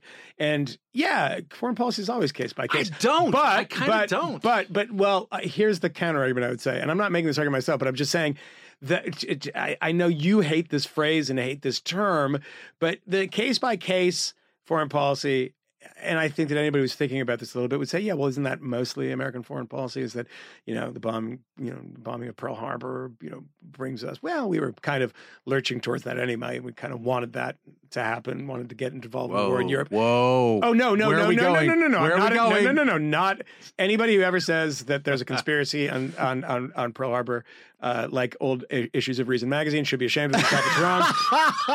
don't don't fuck with me because I'll go back at you. Um, but 1976 was a tough year for a it's lot a of tough people. year for a lot of people, particularly bearded weirdos with enormous ladies' frames glasses that were editing Reason magazine. Not But that there's anything wrong. not with there's anything wrong with that. I'm getting the vapors. but but but here's but I- I think the difference is do you want to run a foreign policy based on an idea or do you want to base it on individual individual incidents? Because the idea is something like American exceptionalism. That's an idea right? And I, you have a lot of these guys that jaw jaw about American exceptionalism is that we must do something during the green revolution in Iran. What? What should we do? I don't know because the Trump administration was faced with a very, very uh, uh, a smaller version of micro that, similar. a micro similar version where people are being arrested, people are protesting in the streets. What do you do? You run in there with guns? You crazy? No, that's abs- absolute madness. With the Obama administration, there was an enormous split in the administration with regards to Ukraine because Samantha Power, our ambassador at the UN, Miss, you know, Problem from Hell, her book about, you know, we have to get in there when bad things are happening.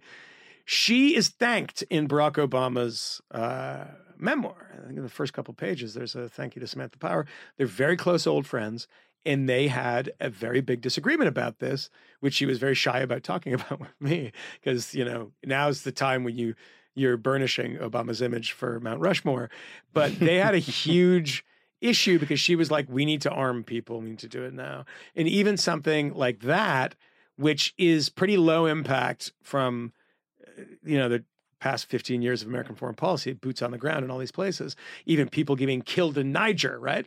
I mean, it's pretty low impact by comparison of giving people by are- comparison, good yeah, by, qualification. by by comparison, Yeah. giving people weapons and arms to defend themselves against an invading force in you know the Donbass or whatever, and that was controversial, and that that came to a- head in the administration.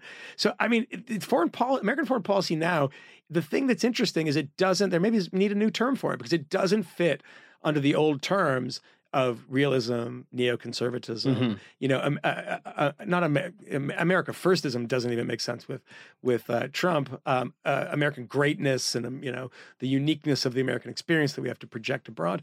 That stuff, none of it that I can think of, not only with the Trump administration, which you'd expect, because the schizophrenia of what Trump believes about things is something we, we, we're, we're used to. And of course, last person to talk to him kind of thing, and that's the foreign policy. But the same thing is also true about the, the Obama administration. And the last point is the Eli Lake, who's been, we've mentioned him a couple episodes in a row.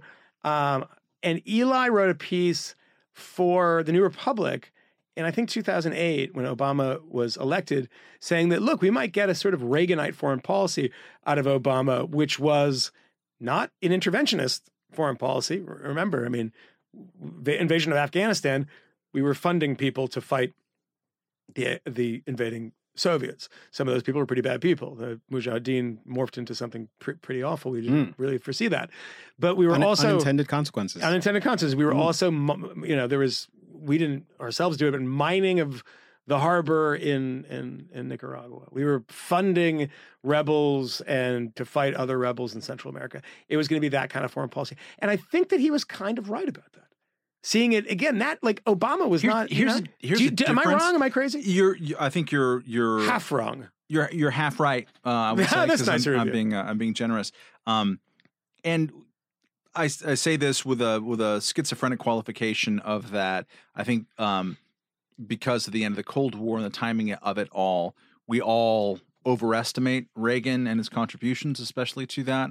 Uh, and then all, I underestimate him because I went to school in Santa Barbara when the when Santa Barbara was the Western White House, and so we all hated him so much that it, it colors my view. And he was a governor of California and not particularly good at it um, uh, at, at a time of a lot of campus unrest. So I have a very schizophrenic view on Reagan. A thing that he did well, and this is something that I was re-reminded of because this is the State of Union address uh, week. I always go back through and look at the uh, comps uh, of of the State of the Union address, right? So this was uh, you know Trump's one year anniversary. So okay, let's look at the one year anniversary of presidents who were speaking at a time that wasn't like a super cataclysmic moment. 2002 is the comp for George W. Bush. Okay, we can't talk about that because it's obviously going to be all 9/11, FDR, 1934. Let's throw those aside. What are the comps?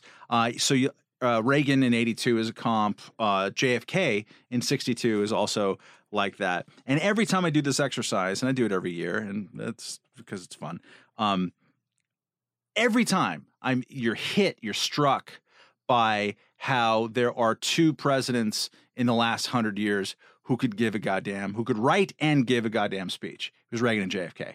Everyone else is just garbage in comparison. The rhetoric, the do you know who wrote uh, Regs? I don't think Peter Robinson was around at that time. Uh, May he might have been, but uh, do you know who wrote the '82 speech? No, Yeah, it'd be interesting to know. uh, I don't. Is it? A, it's a good speech though. Uh, I mean, there uh, the, he uh, there's a there's a sense of assuredness and an understanding of America's example, and yet a humbleness of it. The thing that Reagan did really well, that I would like to see done well by anti-interventionists, by realists, by anyone else, by Obama. I would have liked to see it better in, in during the Green Revolution. I think he struggled with this at the time.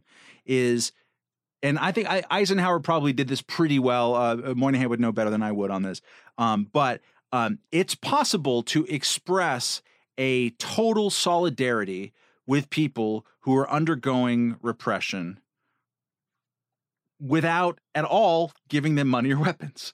Without, like, I mean, we didn't give significant anything to the poor bastards in Poland in 1981 who were cracked down uh, by the Soviet Union or by, by uh, Poland's own own people there at the time. Uh, we didn't, but there was no doubt where our sympathies l- lay at the time. And I think this is a problem. A lot of hardcore anti-interventionists, when they see a people being repressed, and when they see a Washington that is uh, is gearing itself up to feel sympathy for those people, they get the antenna out. Dude, They're I, like, I just don't know that there are many instances where a Washington has felt sympathy without projecting power in some way. Oh, that hasn't God, had my God. unintended I- consequences. look, look, and and let me and let me do this because earlier we talked about Kmele Tard, Paul Tard, foreign policy. No one said Kmele Tard. Uh, actually, Matt, great- Matt said exactly. totally that. said Oh, Matt wow. said exactly Did he? that. Yeah, Should yeah. we fire him? Yeah. No, we don't have to. No, 'cause it's a great term. But it's it's always important. Pretty- it's pretty good always term. important to hyphenate steal. It? It's always important one to word. steal, man. And I'm going to defe- define Kmele Tard, or perhaps we should call it Jeffersonian foreign oh, policy for you. Jeff Tard. Th- This non non interventionism is placing a priority on finding sort of shared economic interests with as many people as possible and recognizing that there are frequently, often, nearly always, just plain old always, unintended consequences to foreign interventions, i i military interventions in various outs in various other places. So so far Um, we don't so- disagree even a tiny so little bit. stated right, and the stated purpose of a policy may in fact be virtuous and good. The actual outcomes are another thing entirely. That I think often, by the way, they're just consequences. that sort of sane. By the way. re- well, I don't know if they're just consequences. I, think, they- that a lot of think it's people, with the exception of. Iraq, a lot of people understand the consequences of these things as they develop and before they're developing. I don't know think that the, when I think the American, give I think weapons the American to certain people, people that they expect that they'll be taking fire from those same weapons like several years later. In I don't know that the? Uni- not just in Iraq. I mean, I'd say in Afghanistan, we find ourselves fighting with fighting against people In who we train and put in not power. entirely this is true. true. I'm Yeah. uh, agreed, and it's complicated, and I'm I'm I'm acknowledging all of the complexity. Uh, I don't think the non-interventionist position is that you never fight.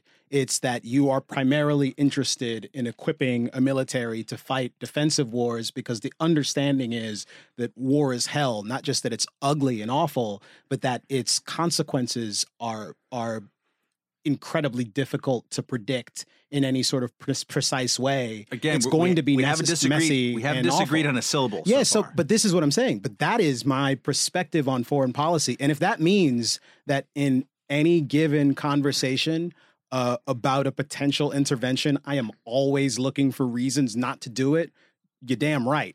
Like that's the But that's it's- the but way. it- but it's that's weird the way that works. his- he got his and I'm- back up And here's what I'm saying. now. And here's what I'm saying though. at my retort, let, let's be rhetorically in let's be rhetorically in solidarity with people who are who are facing re- repression Uh-huh. and I get that speech from Kmele. No, and but That's the reason weird, what I what I said was is. what I said was I don't know that there are many Fight, instances fight, where we have only rhetorically supported people.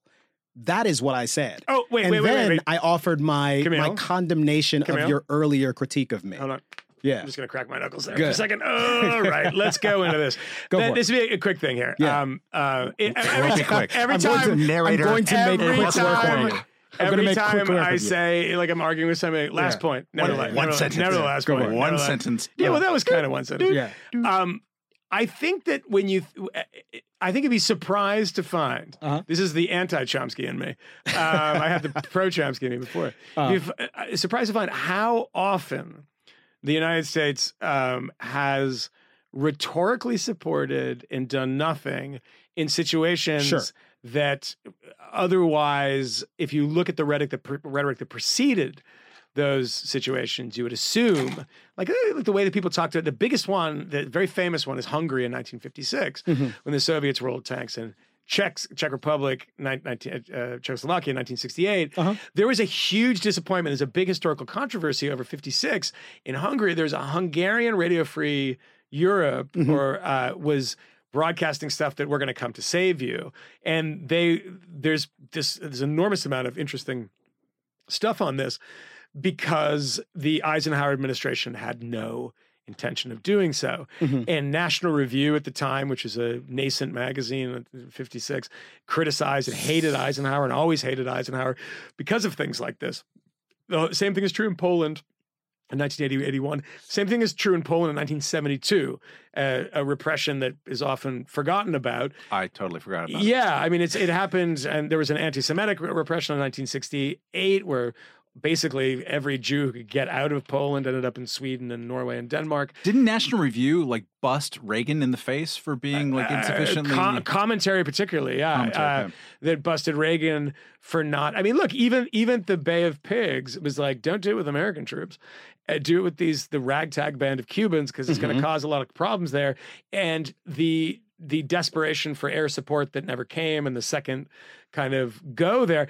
Look, this, uh, uh, So you're- you saying that's a situation where we weren't doing things? No, we no, no. were It's not that we weren't Okay. doing no, things. but Budapest, Hungary in '56 no, totally. I'm just- I'm just saying that- Czechoslovakia in '68 totally. Yeah. and There- the expressions of, of of of sympathy and support that people felt, even though in Budapest there were some who felt like, oh, you you you.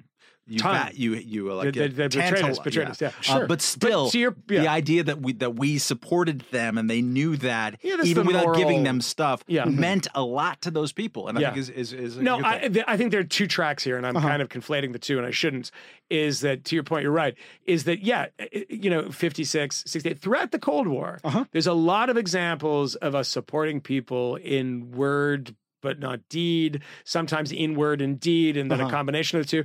But there was always a reluctance to put American boots on the ground. Where in 2002, 2001, after 9 11, it was like, what's going to be next? away. Syria? What's going to be next? Iran? Right. American troops are going to sweep across. There, there has always been a reluctance, and I'm not saying that this is a defense of American policy by funding people that we shouldn't have been funding, arming people that we shouldn't have been arming, et cetera. But you know that in the geopolitics of it, it's never in isolation, right? It's always the sense that you know, God, America was was uh, you know funding X, Y, and Z. We can't forget about Vietnam, by the way, but X funding X, Y, and Z. Um, and then, of course, on the ground there, the Soviets were doing the same thing.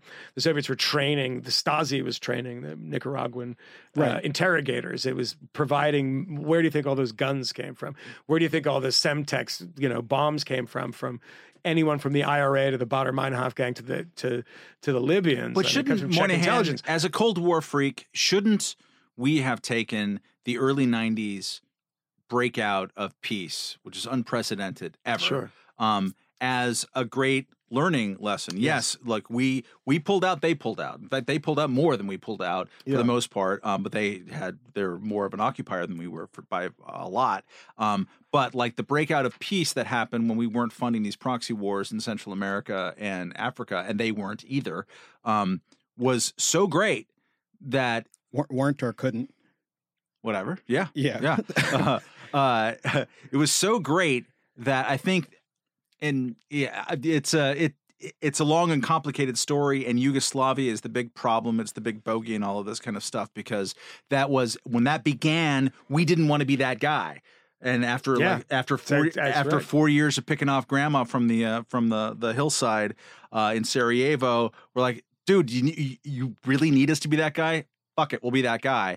Um, that I think changed a lot of yeah. geopolitics. It was the Spanish Civil War uh, on some level. That's what the Samantha Powers generation was Sure. was viewing it as, and I and I understood that at the time. Um, but like in in doing that and assuming that mantle, we forgot that lesson, which is that um, we shouldn't be the ones funding. I don't think we should fund Ukraine. I mean, I, I have nothing but sympathy for Ukraine. I despise Russia uh, with all of my heart. Uh, and uh, and despise their uh, aggressive country swallowing ways. Um, I don't think that we should be giving rebels guns, generally speaking, anywhere. I don't think that we should be applying sanctions, except if it's better than a Forbes list on individuals who we know are bad guys. That makes sense. On a country, that doesn't make sense. It's bad. You're pen- penalizing the country, and it's usually uh, helping out the rulers. Uh, but we've kind of like we don't have that muscle anymore. It's like we need to have a stick, and that is one of the sticks that we use, and that and and we forget the benefits that come from relaxing. But I, but even, that was even my, in By the way, fa- I even in know the face that- of slaughter. I know that anybody who's listening to this uh, will say, "Well, what about this and what about that?" And of course, you can't cover Of course, all in a yeah, yeah, we can- we could- ninety second we could thing. argue and it all with Vietnam is obviously a, anecdotes. an Sure. example that I didn't talk about, which was a calamitous uh, decision by the Americans, and and a decision, by the way, in which uh, the Soviet Union, which was was funding and arming um, North Vietnam, uh, decided to stay out of and not to. And the same thing is true. You Angola, you know, the Savimbi nonsense, all this stuff. There's a million examples over the world. And when it got to a point at which it was just an enormous chessboard and it was disastrous. But the the the the bigger issue, and you're not talking about individual um, examples. When you're talking not talking about Vietnam, you're not talking about Nicaragua. When you talked about Reagan, the interesting thing is was the disconnect between Reagan's rhetoric and the evil empire. Remember, eh, I don't know if you remember this Reagan standing in Red Square when he did his visit to Moscow with Gorbachev. And somebody asked him, I think it was a CBS correspondent, said, Mr. Reagan, is uh, is the Soviet Union or where you're standing still the evil, evil empire? And I think that speech was 82 or 83 at a. at Wouldn't have a- been with Gorbachev then. uh, No, no, the speech, the Evil Empire speech, I mean. Yeah, was yeah. 82 or 83 at a evangelical conference, I believe, in Florida.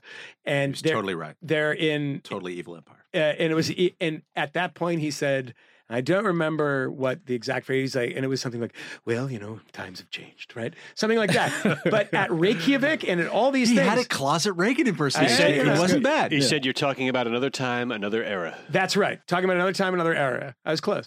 Um, impressive. But but the funny thing about it is that there's a guy named Paul Lettow, I think L E T T O W, who wrote a book about Reagan's um, hatred of nuclear weapons.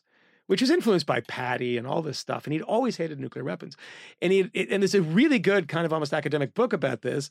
And at at Reykjavik, he appalled everyone around him by wanting to give away the farm. They were like, "What the fuck are you doing?" Right. That's when National Stop it, Review dude. like Yeah. you- you- And so, I mean, the rhetoric was evil empire, you know, boycotting Olympics, you know, really, really, that's the, when people think of the Cold War, they think of, you know, now people think of, they don't think of Alger Hiss and, and this sort of Mhm. thing. They think of the 80s and they think of, that's why the Americans, the show is set in the 80s. That's the hot time of the Cold War.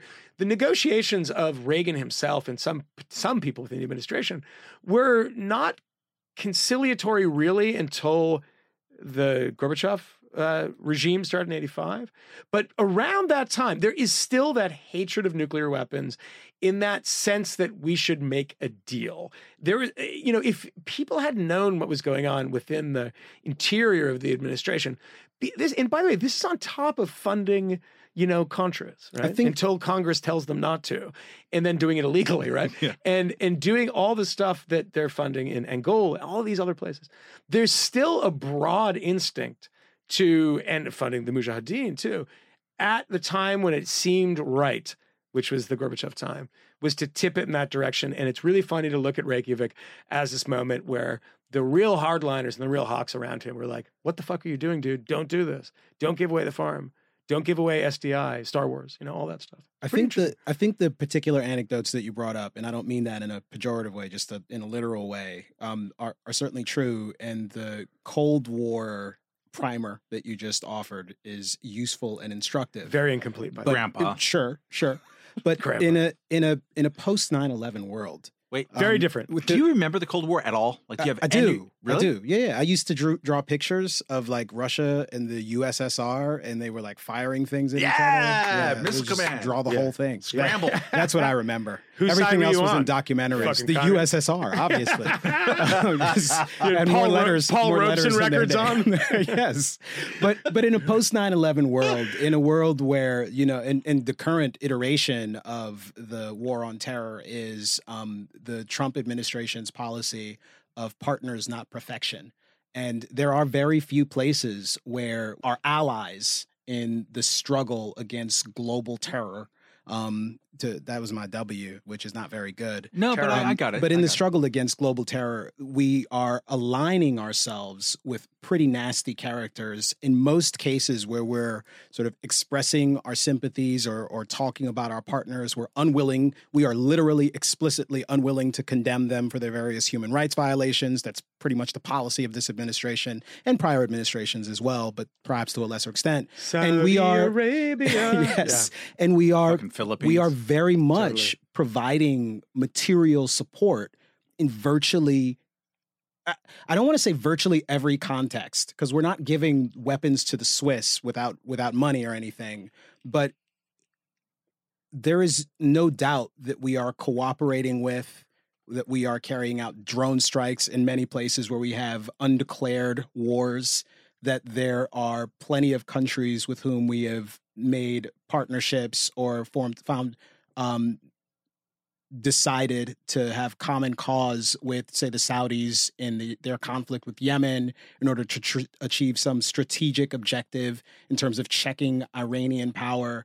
Like I, when I say I don't think there are many places where the U- United States is merely expressing its sentimental sort of attachment for someone and saying we support you in a modern contemporary context where we're actually focusing attention in a serious way in any other part of the world, I think it's hard to say that we're focusing our attention there without actually getting involved in material ways. And even when it's Niger, we have a foreign, we have a foreign policy in every country. We have a foreign policy in every country, and I think Matt's examples, and I think Hungary is a great example of this.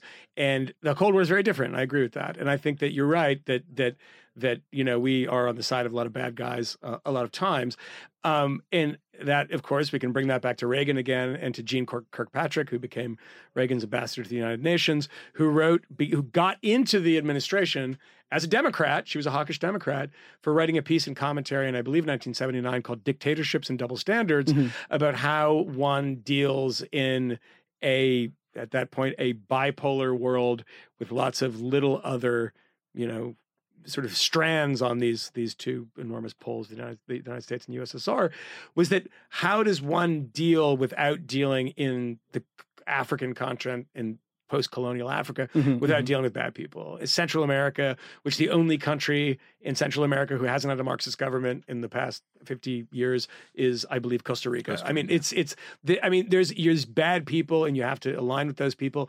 And I'm not saying I agree with this. I agree with some parts of it, not others. When Jeane Kirkpatrick said this, but the counterfactual for fifth column listeners and send us um, emails and Facebook messages and everything what you think about this because it's a counterfactual by its very nature we we it's it's we have no idea the answer to this question Hmm. but i often wonder and i my kind of hawkishness on a number of issues has waned significantly over the past sort of decade significantly over the Mhm. past decade seeing the the the unbelievable consequences of certain american actions and Unbelievably awesome. uh, well, yeah. I mean, uh, the hopefulness that I had that things would work out better has made me jaded and Mhm. bitter and, and and and quite grumpy about these things.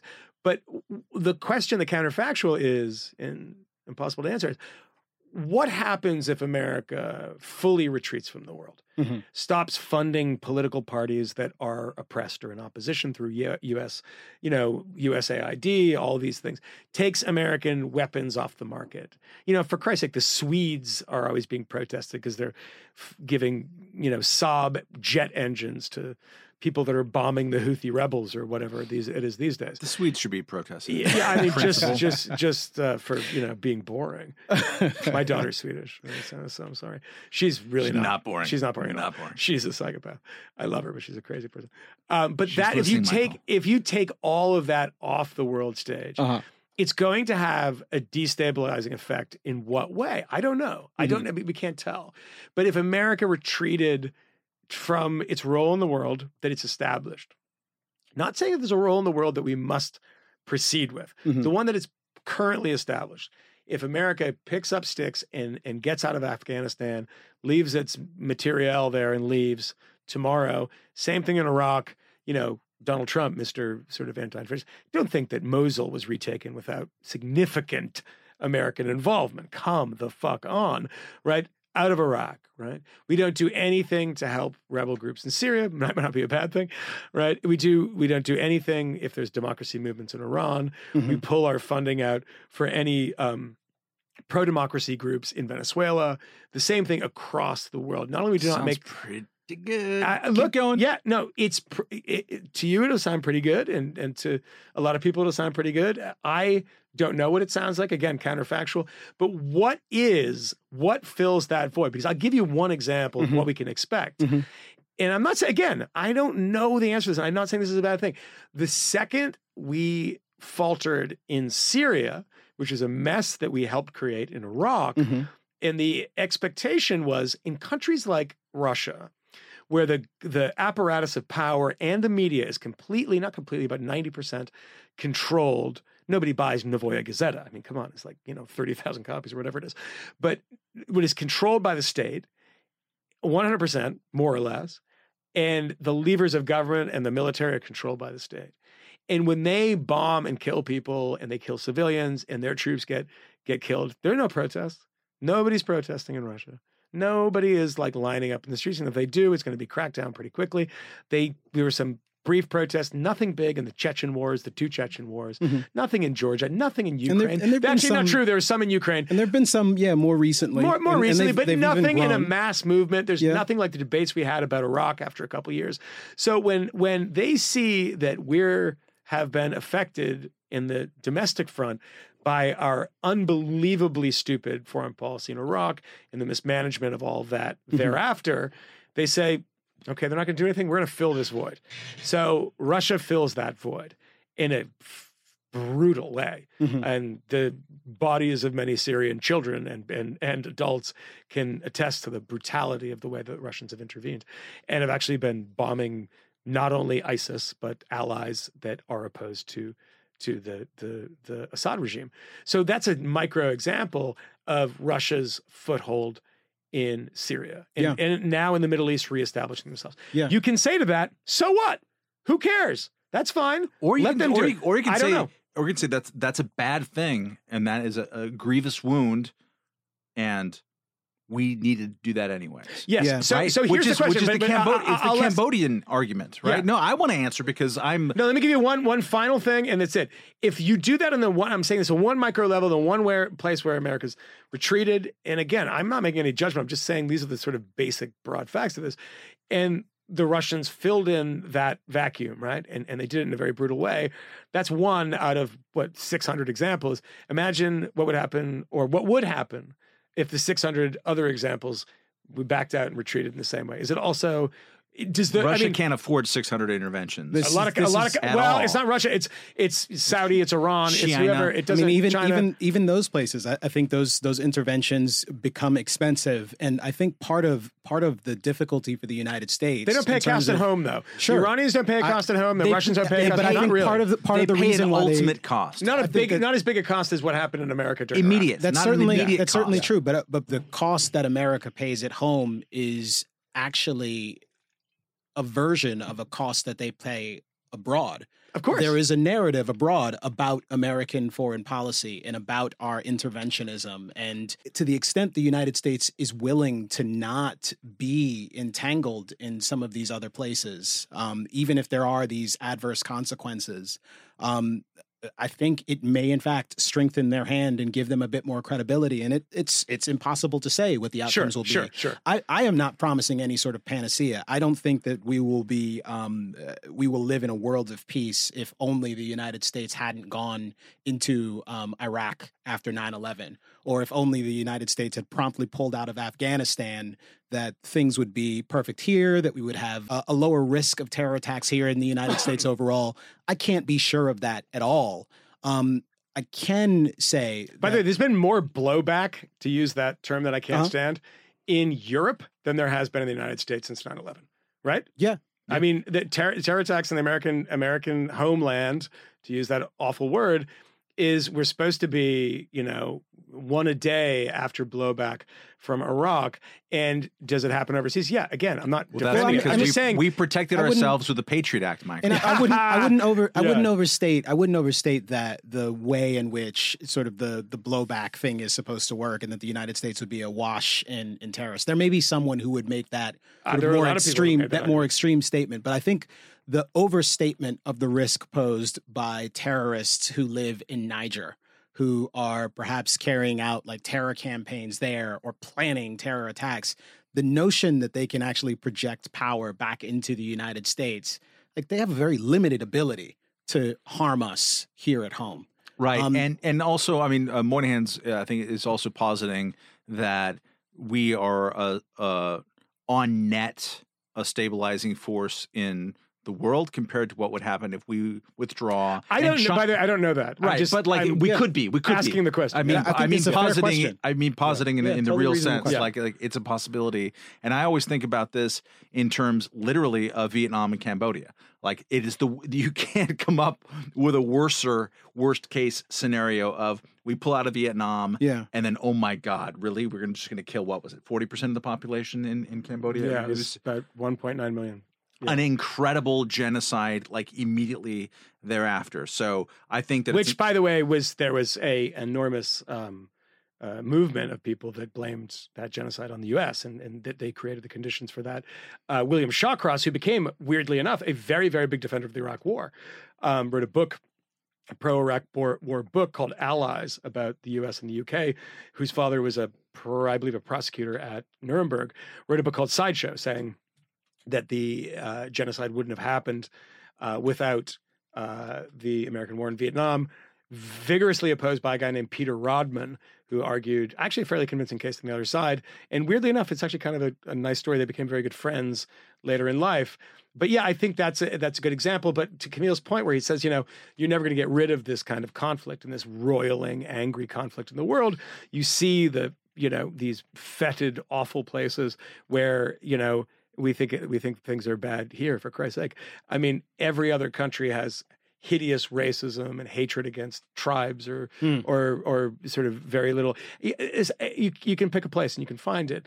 The question, I guess, is, and again, I just posit this question. There's no answer to this, and I don't know what the answer is. But I will talk to. I, I would say a guy like Richard Haass would say, who's a realist and not a neocon, but he would make the argument, and which I'm compelled by but not convinced by, is that all of these places will be um, warring, bloody, disastrous, maybe even genocidal places, uh, regardless. And if you take the American influence out entirely, it just gets worse all over the world because the other big actors are undemocratic and brutal states like China, like Russia, like Iran, and you know their proxy states. All of those people are somewhere you wouldn't want to publish a free newspaper or you wouldn't want to disagree with the regime. So therefore, and again, it's different all over, but these are a couple of big, big examples. When they intervene in those conflicts, because no one is going to sit by and do nothing. It's almost like when we talk about, you know, the tar sands oil or whatever is the pipeline. Well, somebody's going to pump it. It's not going to be stay underground. That's right. It's effectively what happens with foreign policy, and it's their argument of the Richard Houses of the world is that if we don't do something, and they are very reluctant people to get boots on the ground. I think Richard Haass would st- say they're very reluctant. well, I think Uh, Richard no, Haass would I- still defend not going to Baghdad in 1991. Um, uh, I think he was part of that decision to not go into Baghdad and to limit the scope of that.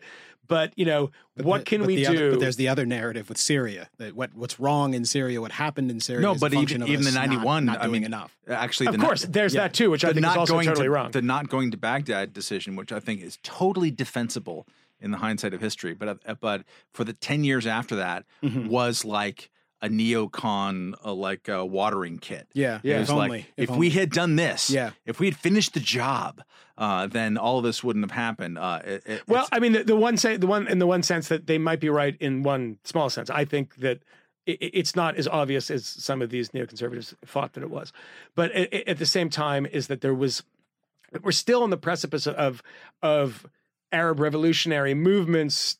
Still, they're, they're kind of exhausting their Marxism at the time, because remember in the seventies, the PLO, the PFLP, which is the Popular Front for Liberation of Palestine, various of these these these groups were basically Marxist in nature and had support and help and soldiers on their side from you know Brigata Rossa in Italy and the Baader Meinhof gang, et cetera. It was before the real transformation to an Islamic movement. Um, Saddam Hussein had not gone to his Islamism, which he he reached for in 2001, 2002. You know, had a Quran made with his blood. There is a grand Saddam Hussein mosque, and a secular leader of this country is really lurching towards that, not because he believes it so much, but kind of in the same way that Barack Obama and and Donald Trump are religious, right? Because it's it's expedient. So in '91, we would we have gotten a Mahdi army? Would we have gotten an ISIS type resistance? No, I think probably not. But you can't say that. But you know, Iran was still at the time very desperate after the Iran-Iraq war to get its influence in a country where the Shia were the majority and being oppressed. So you never know. Who knows? But they're interesting arguments. Two quick things, and, and we should start uh, wrapping up here because we're getting uh, getting late. Uh, one is that I believe um, that the notions that we normally have of hey, em- extending empire isn't cost efficient. It's it's That's kind right. of bad. That also affects other countries, not just us. That's true. Um, so like if if you know if China and Russia want to totally overextend themselves, countries that are much poorer than us, much more poorly governed, uh, which have in both cases kind of powder kegs with the way that they're they've been repressing their own citizens for a long time. Uh, if they want to do that, there's going to be unintended consequences on their own soil. Uh, a, a second is that we normally have a sense of, for lack of a better word, subsidiarity that uh, people people should and will uh, act better when they feel like they can have responsibility for their own affairs and when there is a more or less unchallenged single superpower in the world it allows all countries including uh, you know strong allied countries France, just to throw a one out of a hat, um, to have all kinds of conspiracy theories and to nurse grievances against the one country that they suspect uh, is really calling the shots behind the scenes. It's a good point. Yeah. And that there are in the retrenchment to a, a more, uh, I I would argue, a more kind of normal or more healthy state of equilibrium or, or librium um, out there. It's not quite equal there might be more people locally all over the world taking more responsibility for their own affairs rather than sitting back on the sidelines and sniping or whatever. I think that's, a, all of that could be healthy and it could also at the very same time and I think anti-interventionists need to always grapple with this possibility um, could lead to a Cambodian genocide or more Syria awfulness. Um, both those things are possible. For me, I want to get to a place where people are more responsible for their own own uh, affairs, and I think that that it it's worth the uh, the the horrifying kind of sense of of we don't really know what's going to happen with that. Um, America discovered, and it's an interesting point that you make, because America discovered in the past hundred, probably I would extend it two hundred years, that to be the big guy on the block, to be the big superpower, meant to be hated by your enemies and your allies, hmm. especially your allies. especially your allies. And that's and to your point, we saw a little bit bit of that in the Obama years. We criticize rightfully the Obama administration for its policy in Libya, but the real Libya action was effectively led and controlled by the French. And we realized that when we back out, to my point, where my point also is wrong, or my kind of supposition of what would happen after is wrong, is that there are, are other democracies that do have free presses that might step up and do the bad, stupid things that we did in the past. that we see the the the French government leading the campaign um, in the same way that the Russians saw Syria as let's exert our influence. The Americans are backing away. The French did that in Libya for sure, and it was it, it didn't work out well for them. and yet we still own it. Yeah, Yeah. Well, that was a pretty heavy fucking segment. yeah, no, Look, it was, man. it's it's good. We got for variety. Kmele, do. let's let, to, for for your listeners out there. Kmele is always like, we really need to talk about like Syria and Turkey. And me and one hand like, oh, really? All right, do I have to know what's Can we talk happening in about Syria and uh, Turkey? Steely Dan for twenty minutes? or We, something? we didn't we didn't even talk about the State of the Union, which is Who apparently the most I watched tried to State of the segue. Union I- ever Did in you? the history I- of the halfway United States. Oh yeah, you did. I Yeah. attempted Talked a about segue. FDR. Yeah. I sure did. Yeah, he I'm talked sorry. about uh, about James Polk. Um, His- do you have any Any quick major highlights, lowlights as we're punching out? Anything to say about the State of the Union at all? It's like a thousand years ago at this Yeah. point. It's, I mean, It does feel like boring. uh, uh, boring AF. Carnival of the Skutniks. Yeah, I mean, God, it's the only thing that I noticed about it was the North Korean nature of the leader clapping for himself the whole time. Very Except- loudly, like right, Right on the, the mic. microphone, yeah. That's Except- so weird. I like that. I'll defend. Uh, Why? Because when I, whenever I'm like uh, introduced uh, at like you know Libertarian Party conventions or something, you always clap right into the mic. I totally do. Yeah. I'm like, like, all right, that's great, Matt Welch, right there. Yeah. I, I, love that move. According It's to such a N- To have, to have were- those people that are in wheelchairs, can they clap for you? the, the guy, the North Korean guy, is like shaking his crutches. Yeah. It's like, Wait, "Northwest!" The You guy, guys- the guy in the with the Bitcoin tattoo in his face. Is he coming for you? What that? What's that guy doing? He's shooting me with a, uh, a gun assembled. We, we uh, mentioned online. the 16 Skutniks, uh, 16 according to 18, NPR. Is it 18? 18? I think we had 18 Skutniks. Yeah. 18, geez, which is probably a record. I don't know that most people know what the hell a Skutnik is. Explain the Skutnik. You want me to do it? Yeah, you do it. Well, Try. Skutnik was the dude that Reagan brought to the State of the Union. Like Reagan is the one who pioneered this this this technique. His name wasn't human just Skutnik, it was anecdotes. Lenny, Lenny Skutnik. I know Because that Yeah. was the. But That you was have the Hi, human- hello. I'm here. I'm very, I'm very thirsty. Yes. Lenny Well, Skutnik. Let's look at your mustache, Yeah. Lenny. What's, Re- what's Reagan- Did Lenny Skutnik have a mustache? He had a fucking good mustache. Like a- He had like a push 1978 Cleveland Indians mustache. Oh, he was like yeah. he was like uh, John Oates. so so many. So So many. John Reagan, Lowenstein, Reagan was the uh, Daryl Hall to I Skutnik's gonna John I was gonna finish saying that Ronald Reagan, the great communicator, developed the technique of planting human anecdotes inside of Congress for the State of the Union, Yeah. so that he could point to them and get this applause line. And uh, yeah, this Trump, man from Wisconsin was mauled by a 18 of pack of, tigers. Yeah. and he and America loves him, and we love Yeah. the flag. He actually, do you remember the bit where he, he had everyone clap for the flag? Yeah, that was yeah. like Our- almost- our, great flag. Yeah, clap for the flag. I was like, I don't know, it could be better designed. My favorite Um, uh, bit was when he like at some point exasperatedly just sort of pointed over at Democrats because he said like, "Ah, we need to have cheaper drugs." Like, hey, over there, come on, get, Come on, get, yeah. get, get up. give it up.